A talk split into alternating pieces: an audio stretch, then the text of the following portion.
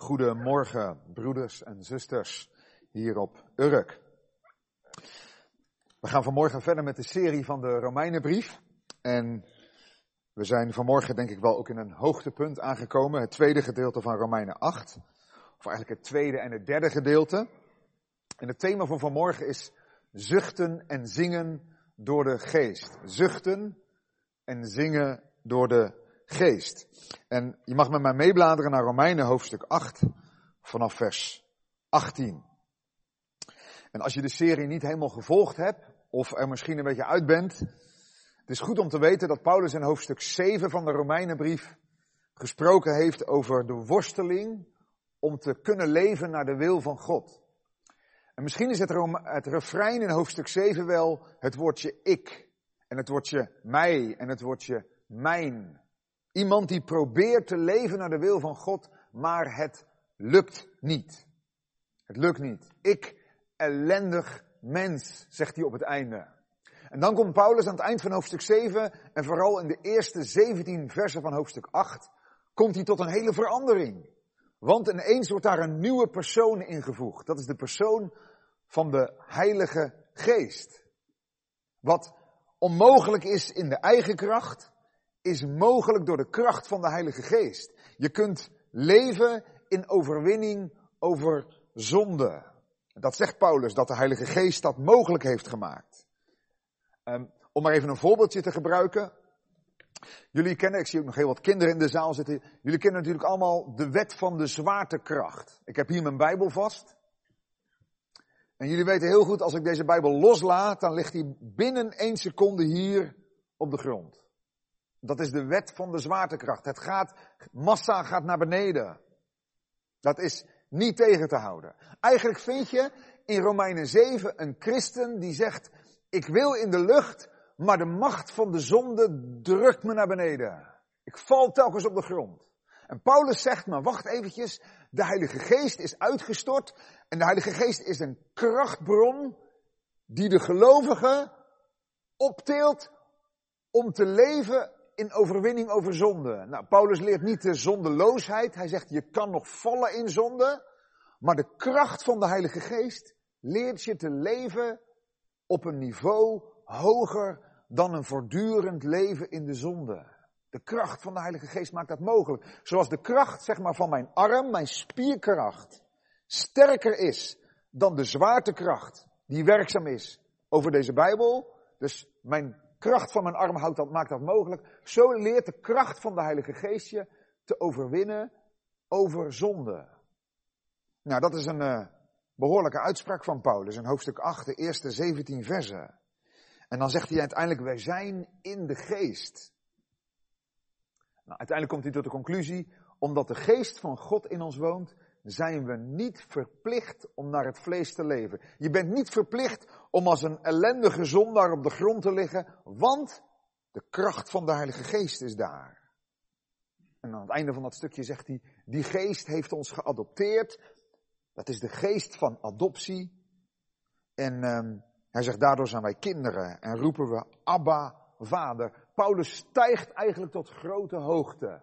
Vers 16 en vers 17. En als je dat hebt meegemaakt, de laatste keer, en je denkt erover na, misschien ook nu aan de hand van het voorbeeld, dan kan je bijna zeggen, Paulus, is dat wel realistisch? Weet je dat wel zeker? Je, je zit zo hoog in de lucht, heb je nog wel oog voor de gebrokenheid van het leven? Paulus, zie je wel dat de praktijk toch soms weer barstiger is? Nou, hij zegt, daar heb ik oog voor. En dat behandelt hij vooral in Romeinen 8 vanaf vers 18 tot en met 30.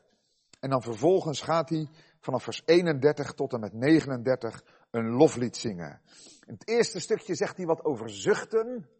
En in het tweede stukje zegt hij wat over zingen. Nou, die twee dingen gaan we bekijken. Lees met me mee vanaf vers 18. Romeinen 8 vanaf vers 18. Want ik ben ervan overtuigd dat het lijden van de tegenwoordige tijd niet opweegt tegen de heerlijkheid die aan ons geopenbaard zal worden.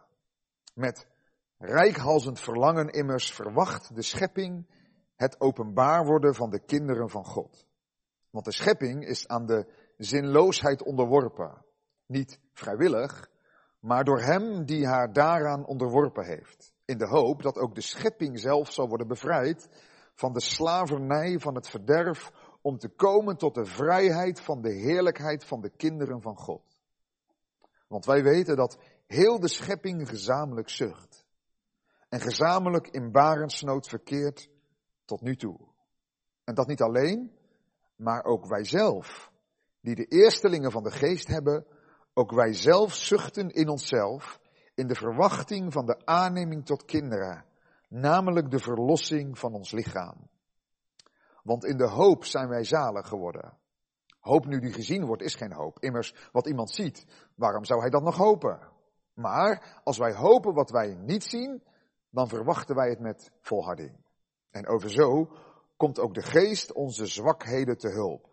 Want wij weten niet wat wij bidden zullen, zoals het behoort. De geest zelf echter pleit voor ons met onuitsprekelijke verzuchtingen. En hij die de harten doorzoekt, weet wat het denken van de geest is, omdat hij naar de wil van God voor de heilige pleit.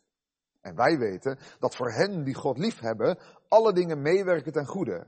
Voor hen namelijk die naar zijn voornemen geroepen zijn. Want hen die hij van tevoren gekend heeft, heeft hij er ook van tevoren toe bestemd. Om aan het beeld van zijn zoon gelijkvormig te zijn. Opdat hij de eerstgeborene zou zijn onder vele broeders. En hen die hij er van tevoren toe bestemd heeft, die heeft hij ook geroepen. En hen die hij geroepen heeft, die heeft hij ook gerechtvaardigd. En hen die hij gerechtvaardigd heeft, die heeft hij ook verheerlijkt. Wat zullen wij dan over deze dingen zeggen? Als God voor ons is, wie zal tegen ons zijn? Hoe zal hij, die zelfs zijn eigen zoon niet gespaard heeft, maar voor ons alle overgegeven heeft, ons ook met hem niet alle dingen schenken? Wie zal beschuldigingen inbrengen tegen de uitverkorenen van God? God is het die rechtvaardigt. Wie is het die verdoemt? Christus is het, die gestorven is. Ja, wat meer is, die ook opgewekt is. Die ook aan de rechterhand van God is, die ook voor ons pleit. Wie zal ons scheiden van de liefde van Christus? Verdrukking of benauwdheid of vervolging of honger of naaktheid of gevaar of zwaard? Zoals geschreven staat, want omwille van u worden wij de hele dag gedood. We worden beschouwd als slachtschapen. Maar in dit alles zijn wij meer dan overwinnaars door Hem die ons heeft liefgehad. Want ik ben ervan overtuigd dat nog dood, nog leven, nog engelen, nog overheden, nog krachten, nog tegenwoordige, nog toekomstige dingen, nog hoogte, nog diepte, nog enig ander schepsel ons zal kunnen scheiden van de liefde van God in Christus Jezus, onze Heere. Amen. Tot zover dit gedeelte van Romeinen 8. Zuchten en zingen door de geest. Het lijkt wel, broeders en zusters, tussen twee haakjes, het is goed om je Bijbel open te houden en om met me mee te lezen, want ik wil echt uh, het gedeelte behandelen met jullie wat we hebben gelezen. Het lijkt wel alsof de apostel Paulus aanvoelt dat er iemand zijn vinger opsteekt en dat hij zegt, Paulus, ben jij eigenlijk wel realistisch? Leef jij soms met je ogen dicht? Je hebt het over de geest van adoptie. Je hebt het over dat we roepen Abba Vader. En je hebt het in vers 17 van het vorige stukje, laatste vers, heb je het over dat we erfgenamen van God zijn en mede-erfgenamen van Christus. Die, die, man die loopt helemaal met zijn hoofd in de wolken. Hij heeft het over de erfenis. Hij heeft het over de heerlijkheid. Hij heeft het over de geest van adoptie. Paulus, zit je soms al in de hemel? Heb je eigenlijk wel oog voor wat er hier op aarde gebeurt? Paulus, lees je wel eens de krant? Leef jij soms niet in die zuchtende wereld? Waarin de dingen soms ook heel erg moeilijk zijn. Nou, u bent vanmorgen naar de samenkomst gekomen of u luistert mee online. En weet u, de Bijbel is nooit bedoeld als een boek om ons hoofd te vullen. Weet je wat dan het gevaar is? Dan word je een waterhoofdchristen. Met zo'n hoofd. En zo'n lijfje. Weet je wat de bedoeling is? Is dat de waarheid van het woord van God weliswaar in ons denken komt. Ons denken moet worden vernieuwd. Maar we moeten het ook toepassen naar het leven. Waarom zeg je dat? Nou hierom, dat het een eerlijke vraag is. Paulus, zit je soms al in de hemel? Misschien heb je deze week wel uh, te maken gehad met iemand die ernstig ziek is. En zeggen, ja Paulus, die hoge woorden van jou, ik kan dat toch een beetje moeilijk bij. Of misschien heb je wel spanningen in je huwelijk. En zeggen, ja, het is als een hoge arend. Ik kan hem amper zien. En eigenlijk, eigenlijk zegt het me ook niet zoveel. Ik mis een beetje de realiteitszin. Snap je? Misschien heb je spanningen op je werk. Top je met je gezondheid. Misschien worstel je met bepaalde zondige patronen en ben je aan de verliezende hand. Misschien grijpt het wereldgebeuren je aan. De situatie in het Midden-Oosten. Wat je ook allemaal niet op deze planeet kan bezighouden. Paulus, ik heb gewoon een eerlijke vraag aan je. Hebben we het nu over hetzelfde leven of niet?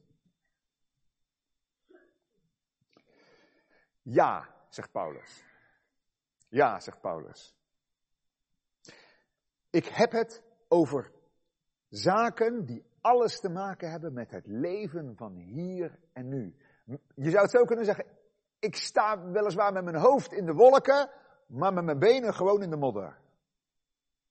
En eigenlijk gaat hij van die hoogte van 16 en 17, die laatste versen van de vorige keer, gaat hij in vers 18, steekt hij zijn neus een beetje naar beneden en zegt hij, ik, ik ga met jullie kijken, wat betekent dit nu voor de wereld, hier voor het leven op aarde? En dan zegt hij, ik ben ervan overtuigd dat het lijden van deze tegenwoordige tijd, aha, aha, het lijden van deze tegenwoordige tijd, niet opweegt tegen de heerlijkheid die aan ons geopenbaard zal worden. Paulus zegt hier de twee dingen. Hij zegt, er is lijden in deze tegenwoordige tijd en er is een heerlijkheid die geopenbaard gaat worden. In het eerste stukje gaat Paulus eerlijk spreken over het lijden van deze tegenwoordige tijd. Ik noemde net wat voorbeelden van het lijden dat jou en mij kan treffen. En Paulus spreekt drie keer over zuchten. Drie keer in dit gedeelte heeft hij het over een partij, een persoon die zucht. De eerste persoon, ik moet zeggen de eerste partij die zucht, denk met me mee, is de schepping. Hij zegt in vers 18 en vers 19 moet ik zeggen, met rijkhalzend verlangen immers verwacht de schepping het openbaar worden van de kinderen van God. Want, vers 20, de schepping is aan de zinloosheid onderworpen. Vers 22, wij weten dat heel de schepping gezamenlijk zucht en gezamenlijk in barensnood verkeert tot nu toe. Paulus, wat zie jij dan op deze wereld? Hij zegt, ik zie allereerst een zuchtende schepping. Aha, hij staat dus met zijn benen op de grond. Hij ziet dat de schepping zucht. Hij heeft het over vers 22, barensnood. Vers 21 heeft hij het over het verderf, de slavernij van het verderf, lees mee. En in vers 20 heeft hij het zelfs over de zinloosheid. Wat is de schepping? Nou, Paulus heeft het hier niet allereerst over mensen, maar heeft het hier allereerst over de schepping, over de natuur, over deze wereld, over het universum, de schepping die zucht. Even kort door de bocht, de schepping kraakt en piept aan alle kanten, zegt hij. Barensnood, verderf, zinloosheid. En tegelijkertijd zegt hij vers 19, de schepping verlangt naar een beter tijdperk. Nu nog leven we in een schepping die te neergedrukt wordt door zinloosheid. Zinloosheid? Ja. Andere vertaling zegt vruchteloosheid. Wij leven in een wereld die onder druk staat. Ja, ja, dat, dat herken ik wel meer, Paulus. Nu, nu lijkt je wat realistischer. Nee, zegt hij, ik ben in beide opzichten realistisch. Maar inderdaad, zegt hij, ik lees de krant. Ik lees de krant, ik zie dat de schepping zucht, als in barensnood. Wij zijn drieënhalve week geleden weer vader en moeder geworden van een vierde zoon. En het is iets prachtigs. We zijn er ontzettend blij mee, het gaat ook heel erg goed. Maar ik heb weer iets gezien van barensnood. Ik moet natuurlijk wel bescheiden spreken, ik ben de man, ik sta erbij en ik kijk ernaar. Maar het, ja, het, is iets van, ja, barensweeën, pijn. En Paulus zegt, de schepping heeft ook weeën. Waar, waar moet je dan aan denken? Nou, je kan denken aan natuurgeweld. Je kan denken aan afbraakprocessen. Een cyclus van lijden, een dood, een ontbinding.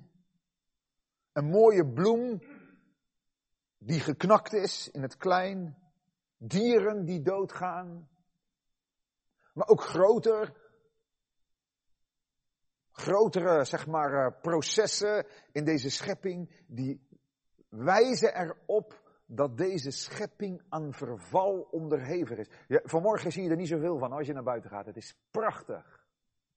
De natuur explodeert, zeiden we vanmorgen bij het gebed. Het is prachtig om te zien. Maar tegelijkertijd, wij weten ook, we leven ook in een wereld die zucht onder de gebrokenheid. En Paulus zegt, dat weet ik, dat zie ik. De schepping zucht. Hoe, hoe komt dat eigenlijk? Nou, nou, er is iemand die de schepping aan deze zinloosheid heeft onderworpen. Wie is dat? Nou, lees mee. Vers 20. De schepping is aan de zinloosheid onderworpen. Iemand heeft die schepping daaraan onderworpen. Het is een vloek. Genesis 3, vers 17. Dorens en distels. Met smart zul je kinderen baren. Wie is die hem? Niet vrijwillig, maar door hem die haar daaraan onderworpen heeft. Wie heeft de schepping aan zinloosheid onderworpen? Daar lopen de meningen over uiteens. Sommigen zeggen dat heeft Adam gedaan. Door zijn zonde. Nou, Adam heeft zeker gezondigd. Daar hebben we eerder in de Romeinenbrief over gehoord. Maar toch denk ik niet dat het aan Adam was om de schepping aan de zinloosheid te onderwerpen. Daar was Adam te klein voor. Anderen zeggen, nee, dat heeft de Satan gedaan. De Satan heeft de schepping van God gestolen. In die theologie zie je eigenlijk dat Satan en God elkaars gelijken zijn, die, die vechten om wie uiteindelijk aan het langste eind trekt. En dat wij als het ware toekijken, en sommigen zeggen zelfs wij moeten meestrijden, zodat God hopelijk zal overwinnen. En Satan overwonnen zal worden. Ik denk dat de Bijbel geen aanleiding geeft om dat te denken. Ik denk daarom dat het hier eigenlijk niet goed staat weergegeven en dat die hem van vers 20 met een hoofdletter moet zijn. Namelijk dat het God is die de schepping aan de zinloosheid heeft onderworpen. Dat God het is die de vloek over de schepping uitspreekt. Hoe weet je dat zo zeker? Nou, vanwege die eerste woorden van vers 21. In de hoop dat ook de schepping zal worden bevrijd. Wie alleen kan die hoop bieden? Wie kan iets onderwerpen aan de vloek in de hoop dat het later zal worden bevrijd? Volgens mij is dat alleen aan God. Want God is de God van de hoop. Met andere woorden, Satan en God zijn geen gelijken, maar God staat boven alle dingen en Satan speelt zijn rol, ook in Genesis 3, ook in het wereldgebeuren, maar hij ligt aan de ketting. God weet hem te besturen. God gaat over deze dingen. En God weet ook het moment dat de schepping zal worden bevrijd van haar zuchten, van haar barensweeën. De schepping zucht. Er is verval. Misschien ervaar je dat wel ook als het gaat om jouw gezondheid bijvoorbeeld. Dat je zegt, nou, ik weet heel goed of de gezondheid van iemand anders dat we nog niet zijn op de plek waar de vloek en het verval is opgeheven. Ik zie nog zinloosheid. Waarom is dat? Je kijkt naar natuurrampen. Als je kijkt naar oorlogen. En je, je leest dat of je kijkt het op het journaal en je denkt, dit is zinloos. Ja, daar zie je iets van die zinloosheid. Hoewel, zinloos, God gebruikt het ook wel weer. Maar Paulus zegt, nee, nee, nee, nee. Ik zit niet met mijn hoofd in de wolken. Ik zie dit ook. Maar nog steeds zie ik die heerlijkheid. Zing je dan toch een toontje lager, Paulus? Nee, nee, zegt hij, want in vers 18 zegt het lijden weegt niet op tegen de heerlijkheid. Als je dit in een weegschaal legt, lijden, heerlijkheid. Lijden van nu, de heerlijkheid van straks, zegt hij, dan is duidelijk de heerlijkheid veel zwaarder. Weegt meer, vers 18. Want, zegt hij, vers 19, straks worden de zonen van God openbaar. Straks zal Christus verschijnen, zal hij zijn rijk op aarde oprichten en zullen de gelovigen met hem verschijnen. En zal er een messiaans rijk komen waarin die vloek zal worden opgeheven wat uitloopt op de eeuwigheid waarin geen verdriet, geen pijn, geen rouw, geen ziekte, geen zonde, geen verval, geen aardbeving, geen oorlog meer zal zijn. Christus alles en in allen. En uiteindelijk hij alles aan de Vader zal teruggeven. Paulus zegt, dat zie ik met mijn geloofsverrekijker.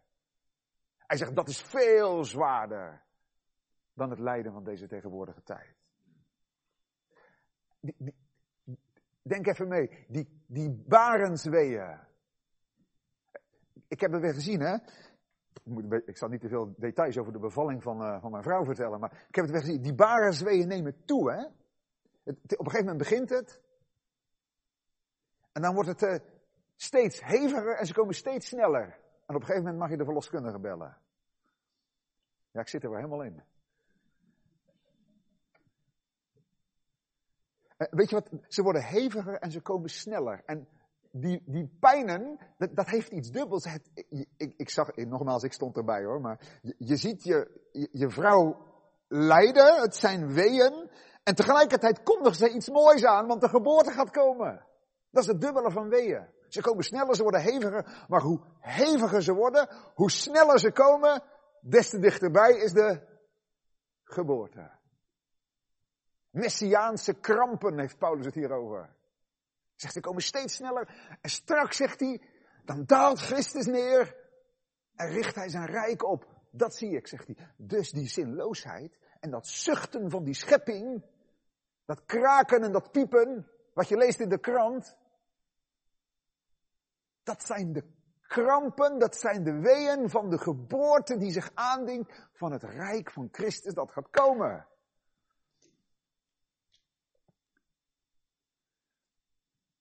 Dat is toch ook goed nieuws, of niet? Of zit u vooral met de krampen? Ja, daar zitten we ook mee. Dat is eerlijk. Het is reeds en nog niet. Beide is eerlijk. Ja, ik, ik zie het, Paulus is toch realistisch. Staat midden in het leven. Hij zegt maar niet alleen de schepping zucht, hij zegt ook de gelovige zuchten. Vers 23. Goed meelezen hoor. Hij zegt dat niet alleen, hij bedoelt niet alleen de scheppingzucht, maar ook wij zelf, die de eerstelingen van de geest hebben, ook wij zelf zuchten in onszelf. In de verwachting van de aanneming tot kinderen, namelijk de verlossing van ons lichaam. Want in de hoop zijn wij zalig geworden. Als Paulus de krant leest, dan ziet hij de schepping zuchten. Maar hij voegt eraan toe, hij zei, ik zucht ook. Hij zegt, ik zelfs die de eersteling van de geest heb. Dat betekent, wij die de Heilige Geest hebben ontvangen, die het nieuwe leven kennen, hoofd in de wolken, weet je nog? Hij zegt, met mijn benen zucht ik als ik in de modder sta. Wij als gelovigen zuchten.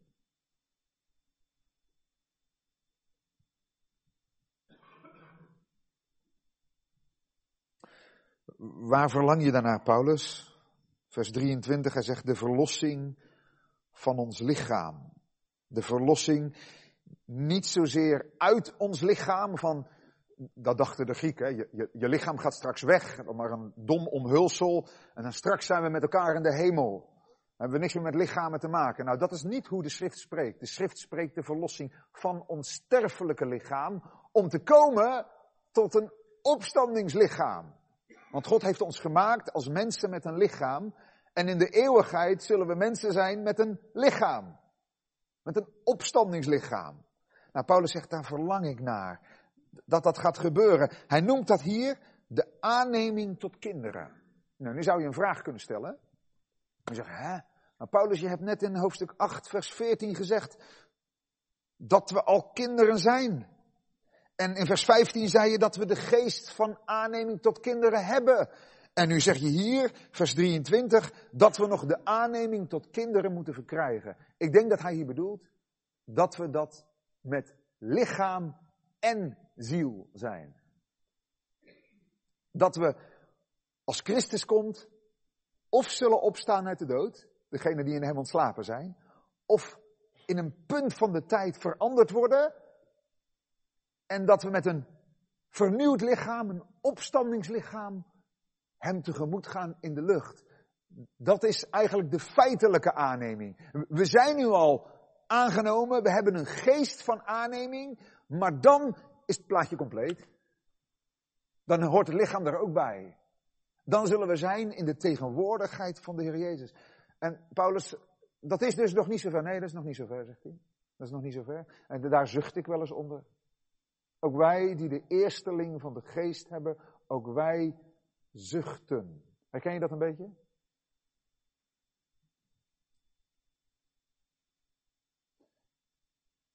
Zijn er dingen in jouw leven die je soms doen zuchten? Gebrokenheid van de schepping, maar misschien ook wel de gebrokenheid van jouw persoonlijke leven? Je worstelingen? Dat je soms zucht. Misschien dat dubbele. We hebben de aanneming tot kinderen. We roepen Abba Vader. Ik ben het ook wel eens met Paulus dat het niet opweegt tegen de heerlijkheid die straks komt, maar ik zucht soms wel. Ik ga gebukt soms onder de moeite van het leven. Het is reeds, maar het is er ook nog niet. Ik vind dat belangrijk om dat vandaag te zeggen, want er zijn vandaag ook christenen, of mensen die zich christen noemen, die zeggen dat het in het leven hier en nu allemaal al te verkrijgen is. Je wordt een soort supermens die alles heeft, alles kan. En vooral als je maar gelooft, dan krijg je het, dan heb je het. Of nou gezondheid is, of welvaart, of geluk, of voorspoed, of vrede, of vreugde. Het is allemaal te krijgen als je het maar gelooft. Nou, zegt Paulus, nee, zegt hij, ik zucht nog. Ik hoop nog op iets beters. Dat soort mensen die ik net citeerde, die hebben het weinig over de opstanding. Ze zeggen, het is allemaal hier en nu. Je hebt het al. Wij moeten leren met twee woorden te spreken. We zijn in Christus overwinnaars. We zijn in de hemel gezet. Niets kan ons scheiden uit zijn hand. En soms ook zuchten we. In de hoop dat we straks volledig zullen worden bevrijd. Iemand zei het ooit zo, vind ik zo mooi gezegd hè. We zijn bevrijd van de schuld van de zonde. Dat is verleden tijd. We zijn bevrijd. Romeinen 3. We worden bevrijd van de macht van de zonde. Romeinen 6.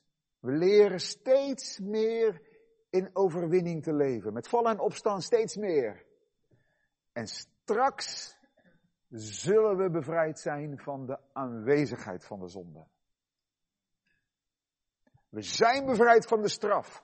We worden bevrijd van de macht. En straks zullen we bevrijd zijn van de aanwezigheid van de zonde. Het is een proces. Daar zitten we middenin.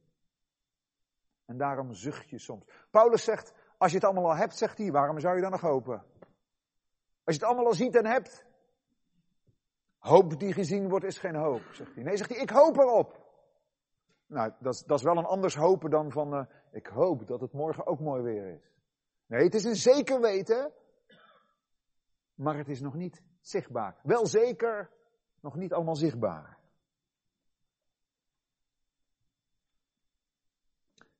De schepping zucht en de gelovige zucht. Er is nog iemand die zucht. Weet je wie? Kijk maar goed in de tekst. Even een vraagje tussendoor. Wie zucht er nog meer? De geest. Vers 26. En evenzo komt ook de geest onze zwakheden te hulp, want wij weten niet wat wij bidden zullen zoals het behoort, maar de geest zelf echter pleit voor ons met onuitsprekelijke verzuchtingen. Vandaar dat thema zuchten, snap je het? Ook de geest zucht. Bekend vers, hè, dit? Waar is de Heilige Geest?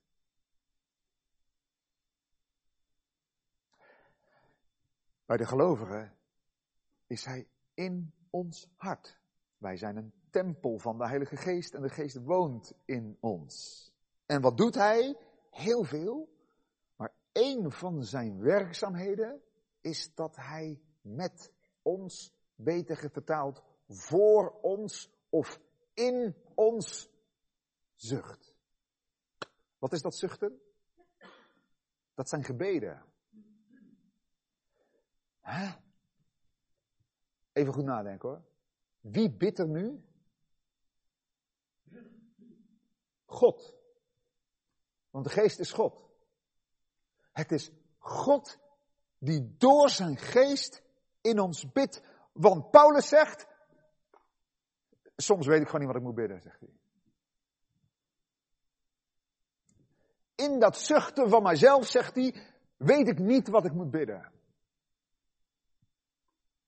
Deels door de gebrokenheid en deels ook omdat hij de wil van God niet altijd kent. Wat is nu het goede gebed in zo'n situatie? Wat moeten we vragen?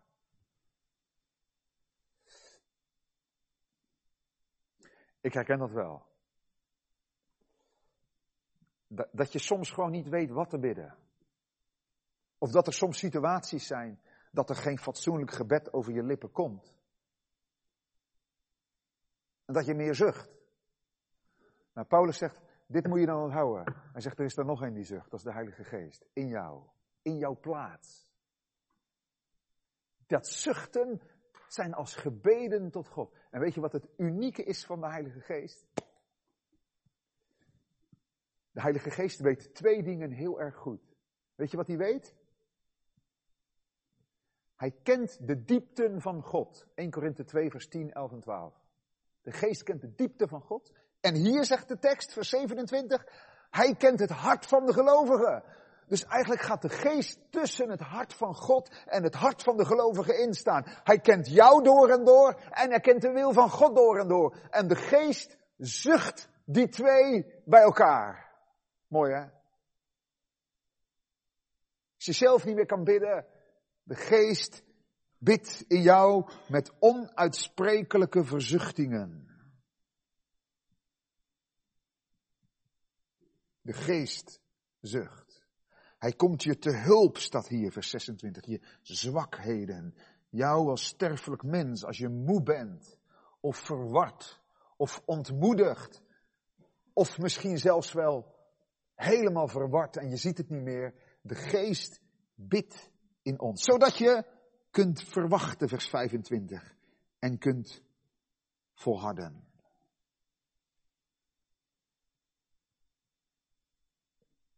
De schepping zucht, de gelovige zucht en de Heilige Geest zucht. In de gebrokenheid. En dan zegt Paulus, voordat hij gaat zingen, zegt hij nog iets moois. Hij zegt in vers 28. En. Hij zegt, mag ik er nog even iets aan toevoegen? Heb je nog even? En, zegt hij, we weten dat voor hen die God liefhebben, alle dingen meewerken ten goede. Namelijk voor hen die naar zijn voornemen geroepen zijn. Paulus, ik heb je goed begrepen.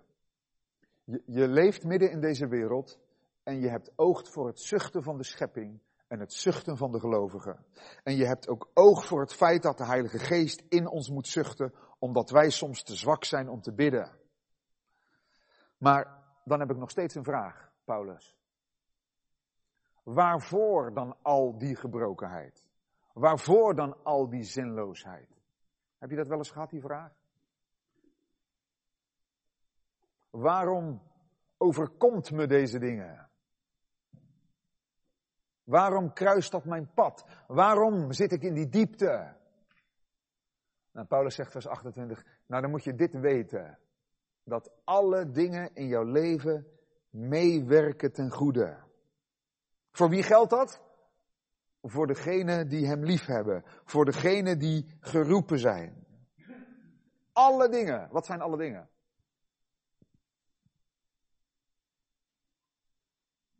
Alle dingen werken mee in jouw leven ten goede. Wat zijn alle dingen?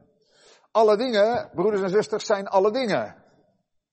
Werkelijk alles wat je maar bedenken kan. Ja, dat, dan ben je niet. Dan ben je niet. Dus ook gewoon hele verkeerde dingen, zelfs zondige dingen, alle dingen zijn alle dingen. Ik las bij een verklaarder, vond ik wel mooi. Hij zegt, Romeinen 8 vers 28 is als een filter. Je gooit er van alles in. Goede dingen, maar ook slechte dingen. Pijnlijke dingen en zelfs zondige dingen. Het ziet er van boven vies uit. En van onder, als het door het filter van Romeinen 8 vers 28 heen gegaan is, kan je zeggen, en toch dient het een doel. Het werkt mee ten goede. Het draagt er aan bij. Aan wat dan? Wat is dan het goede? Het goede is vers 29. Dat je steeds meer op de Heer Jezus Christus gaat lijken. Dat je gelijkvormig wordt aan zijn beeld. Daar is God mee bezig. God maakt dat af. God heeft een plan. En hij laat alle dingen meewerken ten goede.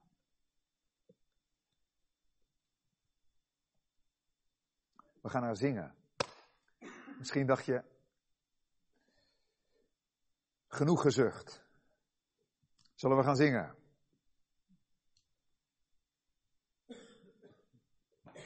Ja, Paulus, we hebben je even aan de tand gevoeld. Leef je met je ogen dicht? Nee. Ken je de weerbarstigheid van het leven? Ja. Hij heeft het over het zuchten gehad. Maar zegt hij, het zuchten verhindert God niet om af te maken waarmee hij begonnen is. Hij heeft je van tevoren gekend. Hij heeft je ertoe bestemd om het beeld van Jezus te dragen. En als hij je geroepen heeft, dan heeft hij je ook gerechtvaardigd. En als hij je gerechtvaardigd heeft, dan zal hij je ook verheerlijken. Wat er ook gebeurt, hoezeer je ook moet zuchten in deze wereld, Gods plan, Gods keten van het heil, vers 29, vers 30, gaat hoe dan ook plaatsvinden. En eigenlijk steekt Paulus weer een beetje zijn neus in de lucht. Als je wel eens hebt gevlogen in een vliegtuig, in een grote Boeing, die gaat als die opstijgt, zeg maar zo, en als die landt, dan gaat hij die kant op. Nou, Paulus zat aan het begin van Romeinen 8, zat hij zo, hè? En wij hebben hem eigenlijk een beetje naar beneden geduwd. Zo, heb je wel oog voor deze wereld, voor het zuchten? En dan zegt hij, dat heb ik. En dan geeft hij een antwoord op en eigenlijk duwt hij zijn neus weer de lucht in. Vanaf vers 31. Want terwijl hij uitroept dat God alle dingen beheerst, en hij zegt, als hij je gekend heeft, dan gaat hij je ook roepen. En als hij je geroepen heeft, dan zal hij je ook rechtvaardigen. En als hij je gerechtvaardigd heeft, dan zal hij je ook verheerlijken. Terwijl hij dat eigenlijk aan ons schrijft, maar misschien ook wel aan zichzelf predikt. Zo werkt het vaak, hè? Je vertelt het aan een ander en je preekt het aan jezelf. Je preekt het aan een ander en je vertelt het aan jezelf. Terwijl Paulus dat schrijft, vers 28, vers 29, vers 30, roept hij het ineens uit. En dan zegt hij, wat zullen wij van deze dingen zeggen? Wat zullen wij van deze dingen zeggen? u, u zit vanmorgen naar mij te luisteren en u kijkt in uw Bijbel. Maar als je dit echt gelooft, hè. Als je dit echt gelooft wat hier staat.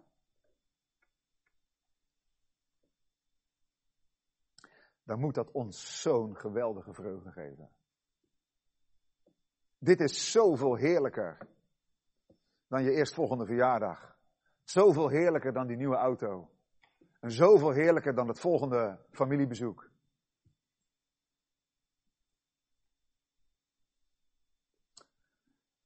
We zijn soms van die mensen die zo kleven aan de aarde. Je kan over de hemelse schatten horen. Vanmorgen ben ik het hier iets over verteld. En bezig zijn met je speedboot.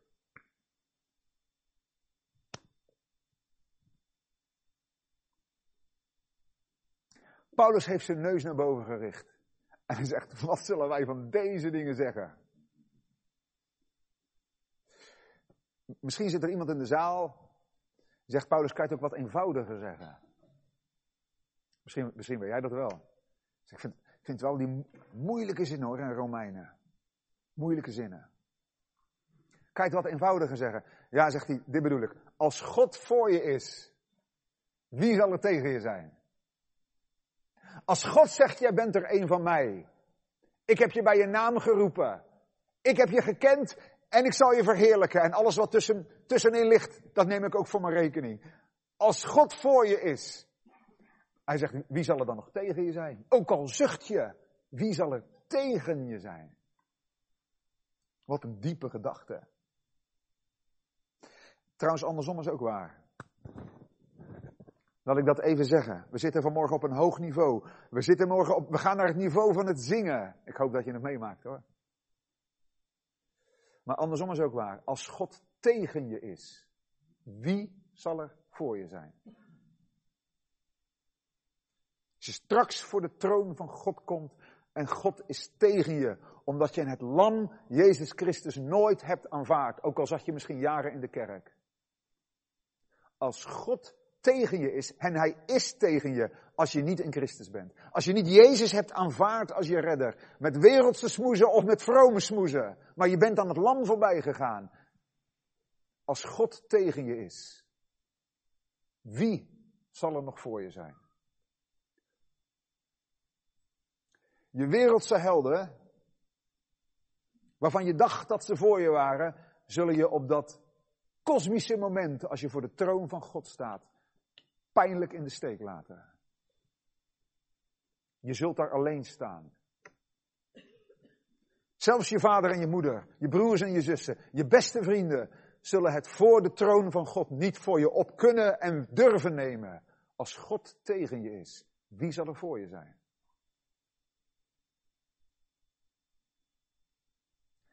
Daarom is dit de vraag in het leven. Is God voor je of is God tegen je?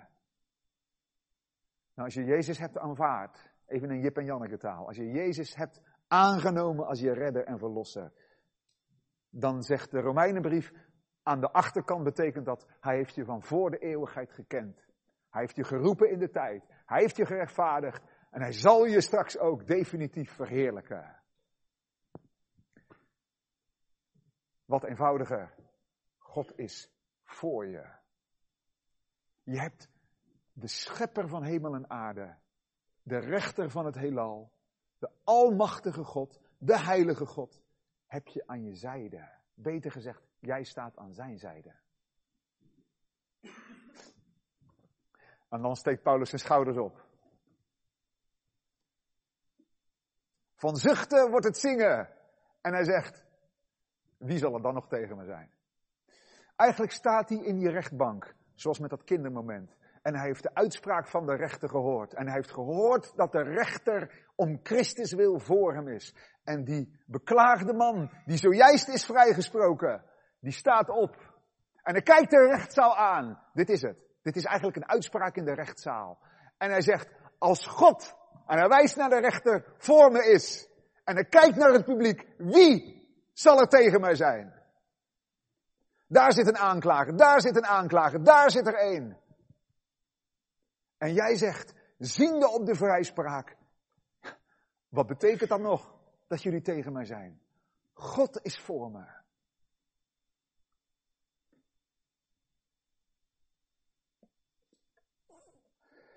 Ja, en als je gaat zingen, dan blijf je zingen. Toch? Dan blijf je zingen. Nou, dat gebeurt hier ook. Paulus gaat vragen zingen. En in dit gedeelte van vanaf vers 32 tot en met 39 zingt hij verschillende vragen. Het is een hoge lofzang. De eerste vraag is, als God voor me is, wie zal er tegen me zijn? En het antwoord geeft hij niet eens. Hij geeft geen antwoord. Zie je dat? Vers, uh, wat is het? Vers 31, het is alleen maar een vraag. Dit noem je wel een retorische vraag. Het antwoord is overduidelijk. De vraag stellen is hem beantwoorden.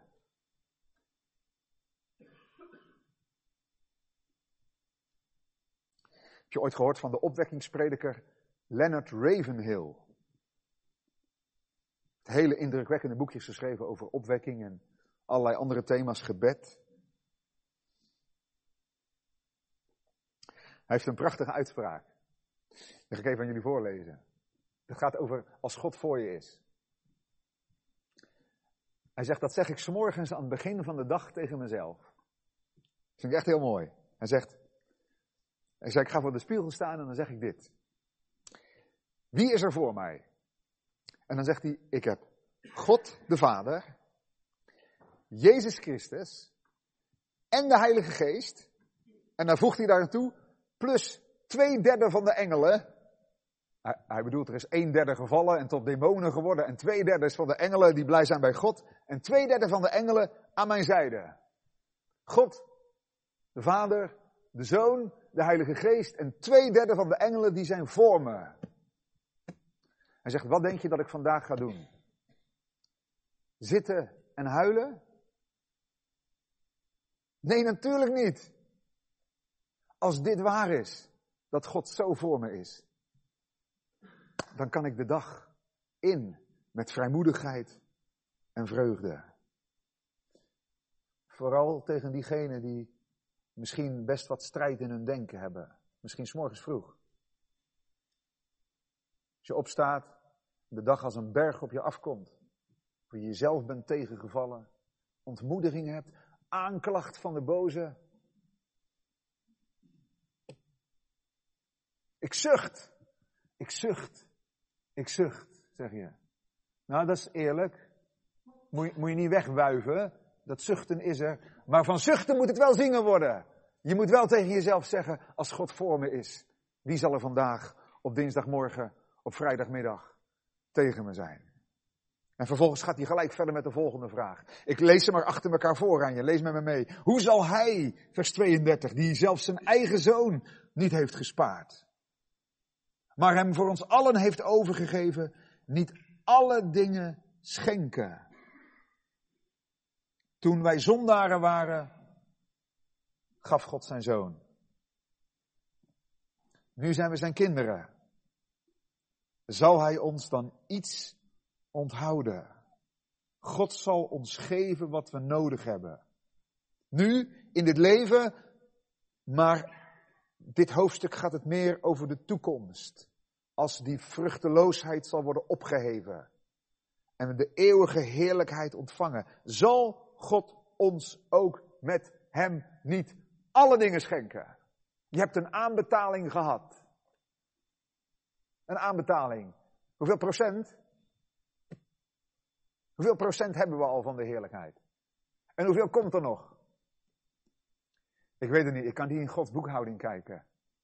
Maar als ik de schrift goed lees, dan ben ik geneigd om te zeggen, we hebben 1% gehad en de rest volgt nog.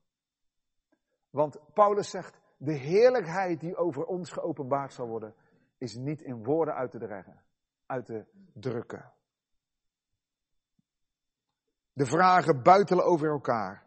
Vers 33. Wie zal beschuldigingen inbrengen tegen de uitverkorenen van God? Hey, het, het lijkt wel alsof Paulus zegt, is er nog iemand van wie het hart door vrees benard is? Is er nog iemand die, die stiekem toch denkt, zit het wel goed? Ik hoorde laatst een getuigenis van een man die in de laatste maand van zijn leven, laatste maanden van zijn leven tot geloof gekomen is. Meer dan 50 jaar had hij het evangelie naast zich neergelegd. Een leven geleid midden in de wereld. Niet zo best. En toen hij echt niet meer kon, toen brak hij. En gaf hij zich over aan de Heer Jezus. Hij werd gedoopt. Ik ben nabij geweest. Indrukwekkend. Hij was inmiddels ernstig ziek. Werd gedoopt. En ik dacht een week of zes, zeven later overleed hij. En kort voor zijn overlijden vroeg hij aan een broeder die hem bezocht. En zegt, mag ik je een eerlijke vraag stellen? Hij zei, ik heb de Heer Jezus aanvaard. Ik ben gedoopt. Ik heb het evangelie gehoord. Maar hij zei, ik ga nu sterven. En zei, straks kom ik voor God te staan. Zo beleefde hij dat. Hij zegt, kan ik dan echt zeker weten dat het tot het laatste hoekje is opgeruimd? Dat het is vergeven? Of is er toch nog iets van een beschuldiging? Toch nog iets waarvan God zou kunnen zeggen, nee, nee, dat is in je. Als jonge gelovige kan je dat hebben. Het zijn leugens van de boze. Want als God vergeeft, vergeeft hij alles. Verleden, heden en toekomst. Anders kan God geen gemeenschap met je hebben. Je bent of 100% in je zonde, of 100% in de vergeving. Tussenin bestaat niet. Colossense 2 vers 13 zegt toen hij ons al onze overtredingen, streepje onder al, vergeven heeft. Nou, zegt Paulus, kom toch even naast je zitten. Wie, zal beschuldigingen inbrengen? Dus de eerste vraag erop die een antwoord geeft. Vers 33. God is het die rechtvaardigt. Wie is eigenlijk de rechter? Wie is de rechter? God. En de rechter is voor je. 31. En 32. Die rechter heeft zijn zoon gegeven. Dus 33. Zijn er nog beschuldigingen? Nee, zegt Paulus. Terug naar vers 31 en 32. God is het die rechtvaardigt. En hij gaf zijn eigen zoon. Want mijn rechter is mijn redder. Ken dat lied? Dat betekent dat er geen beschuldigingen zijn. Volgende vraag. Wie is het die verdoemt? Wie gooit dan de zondaren in de verdoemenis? Wie velt het oordeel? Wie brengt de eeuwige verdoemenis tot stand? Is er dan toch nog iemand in de rechtszaal die zou kunnen opstaan en die zou kunnen zeggen, en jij behoort de verdoemenis toe? Het zijn heftige woorden, maar het zijn woorden die Paulus hier gebruikt, vers 34. En Paulus zegt, Christus is het die verdoemt. Wie werpt mensen in de hel? Christus. Hij is de rechter. God heeft hem aangesteld als rechter. En Christus is degene die jou heeft gered. En die, vers 32, zijn leven voor jou heeft gegeven. Dus je komt niet in de verdoemenis. Die gestorven is. Ja, die opgewekt is, die ook aan de rechterhand van God is, die, dat is Christus, ook voor ons pleit. Niet alleen de geest bidt voor ons, Christus bidt voor ons. We hebben de geest in ons hart die voor ons bidt. En Jezus Christus in de hemel aan de rechterhand van de Vader die voor ons bidt. Daar bevestigt de Heer Jezus telkens onze onschuld. Voortdurend toont Hij aan de Vader zijn volbrachte werk voor jou en voor mij. En voortdurend ziet de Vader ons in Christus. Er is geen verdoemenis. Romeinen 8 vers 1, Romeinen 8 vers 34. Sterker nog, in de hemel is onze gerechtigheid. Daar ziet God op Christus. En is er geen veroordeling.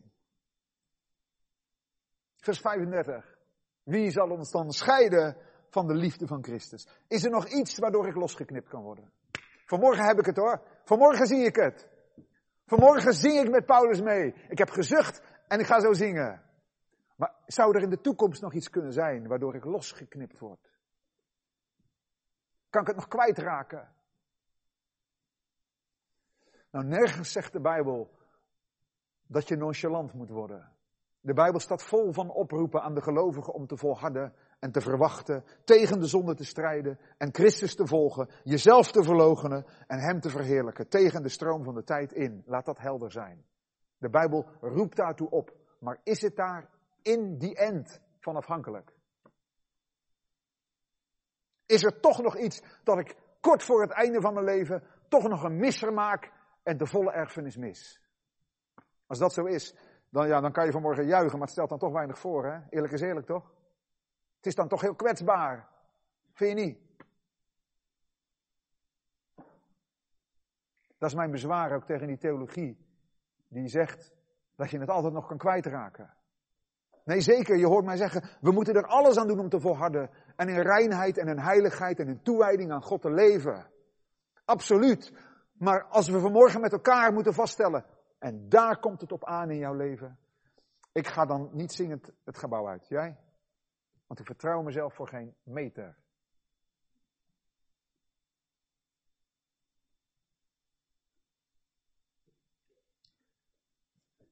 Is er nog iets wat je kan scheiden van de liefde van Christus? Nou, als je dit hebt gehoord, dan kan je die vraag stellen. Verdrukking of benauwdheid of vervolging of honger of naaktheid of gevaar of zwaard moeilijke dingen in mijn leven. Want omwille van u worden wij de hele dag gedood. We worden beschouwd als slachtschapen. Paulus heeft het hier over christenen die vervolgd worden. Christenen die omwille van de naam van Jezus verdrukt worden. Dat kan je ook in Nederland overkomen. Als je Jezus gaat beleiden, dat je je vrienden verliest of je familie tegen je krijgt. Is dat dan wat jou los zou kunnen knippen van de Heer Jezus Christus? Hij zegt in vers 37, in dit alles zijn wij meer dan overwinnaars. Door Hem die ons heeft liefgehad. Er staat in het Grieks, we zijn hyper-overwinnaars.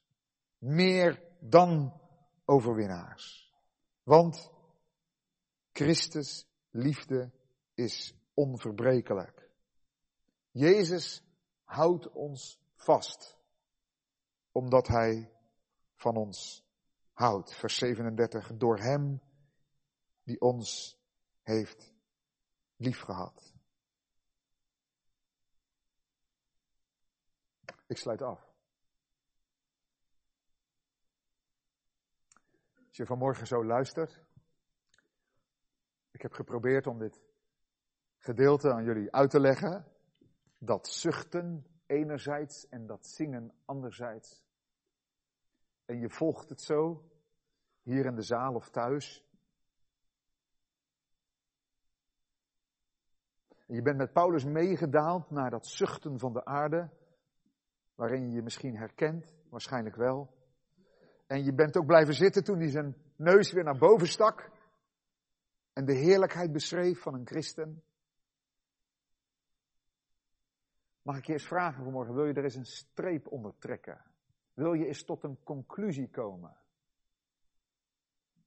Zou je eens een slotsom over je leven willen maken?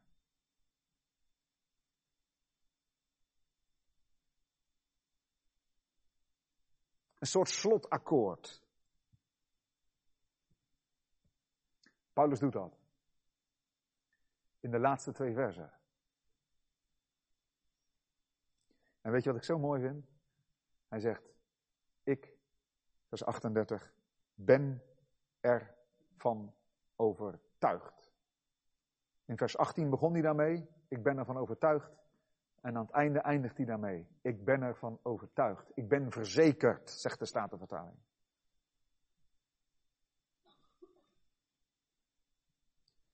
Soms kom je mensen tegen die zeggen, ja, ik hoop dat het zo mag zijn. Heb je vrede met God? Laten we het hopen. Zijn je zonde vergeven? Ik vond dat vroeger altijd heel vroom klinken. Ik snap de worsteling, maar we hopen dat het zo mag zijn. Paulus, wat zeg jij? Ik ben ervan overtuigd. Dat is niet arrogant. Dat is een leugen. Want Paulus zegt dit niet op zijn eigen rekening. Juist niet. Dat is zijn hele punt. Maar hij zegt het op rekening van de verdiensten van Christus. God is voor me. En als God zijn stempel op je leven zet, dan moet je vervolgens niet zeggen, ik hoop het. Dan maak je hem tot een leugenaar. Daarom die twijfel, die soms zo tot heilige twijfel kan worden bevorderd, moeten we op grond van dit gedeelte labelen als ongeloof. En als je vanmorgen zegt, inderdaad, dit is het werk van Christus. Voor een verloren zondaar als ik. Maar Christus heeft het volbracht. Wie A zegt, mag ook B zeggen. Ik zou zeggen, mag ook Z zeggen. Ik ben ervan overtuigd. Zeg je dat vanmorgen?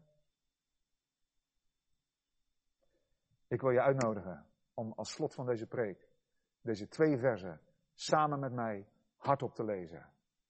En doe het in geloof, in de wetenschap dat Christus het heeft volbracht. Vers 38 en 39 lezen we samen hardop. Ik lees voor uit de herziene statenvertaling. En als je die voor je hebt, lees met me mee en beleid het in je hart. Want ik ben ervan overtuigd dat nog dood, nog leven, nog engelen, nog overheden, nog krachten, nog tegenwoordige, nog toekomstige dingen, nog hoogte, nog diepte, nog enig ander schepsel ons zal kunnen scheiden van de liefde van God in Christus Jezus, onze Here. Amen.